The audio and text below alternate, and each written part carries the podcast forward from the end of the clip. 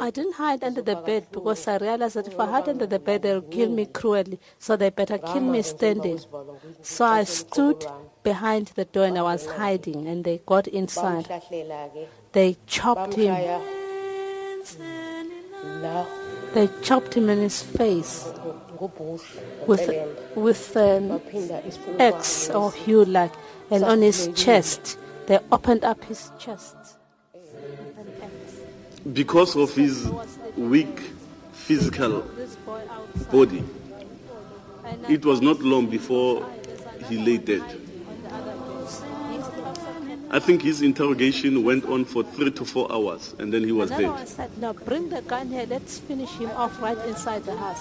The said, We were then ordered that myself, Kole, and Pete Mukhwai should remove these corpses and throw them back into the shed. I saw Godolozi sitting in a corner, at a far corner. He was a pathetic figure. He just stood there, shivering,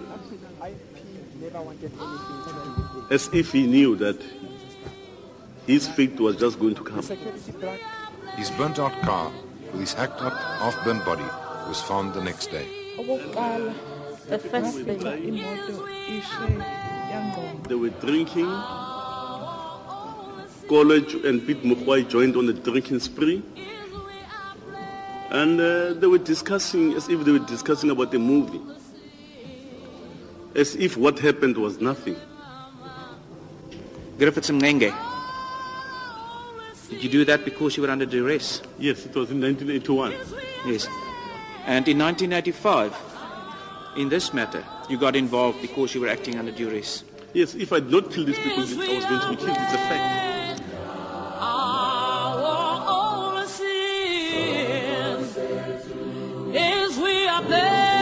More than 10 Askaris were killed for refusing to carry out their, their, their, their duties. And the main, the main duty of Askaris was to kill their own black people.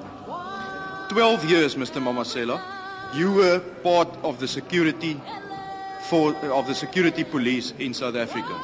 Is that I right? was made part of. I was not part of. I was made part of against my will, against my political conviction. Yes, we'll get to that. We'll Yes, get to that.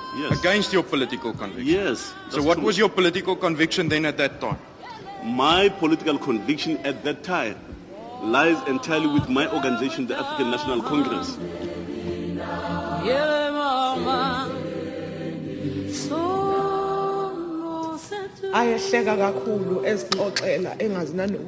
They laughed aloud, they didn't even care about us.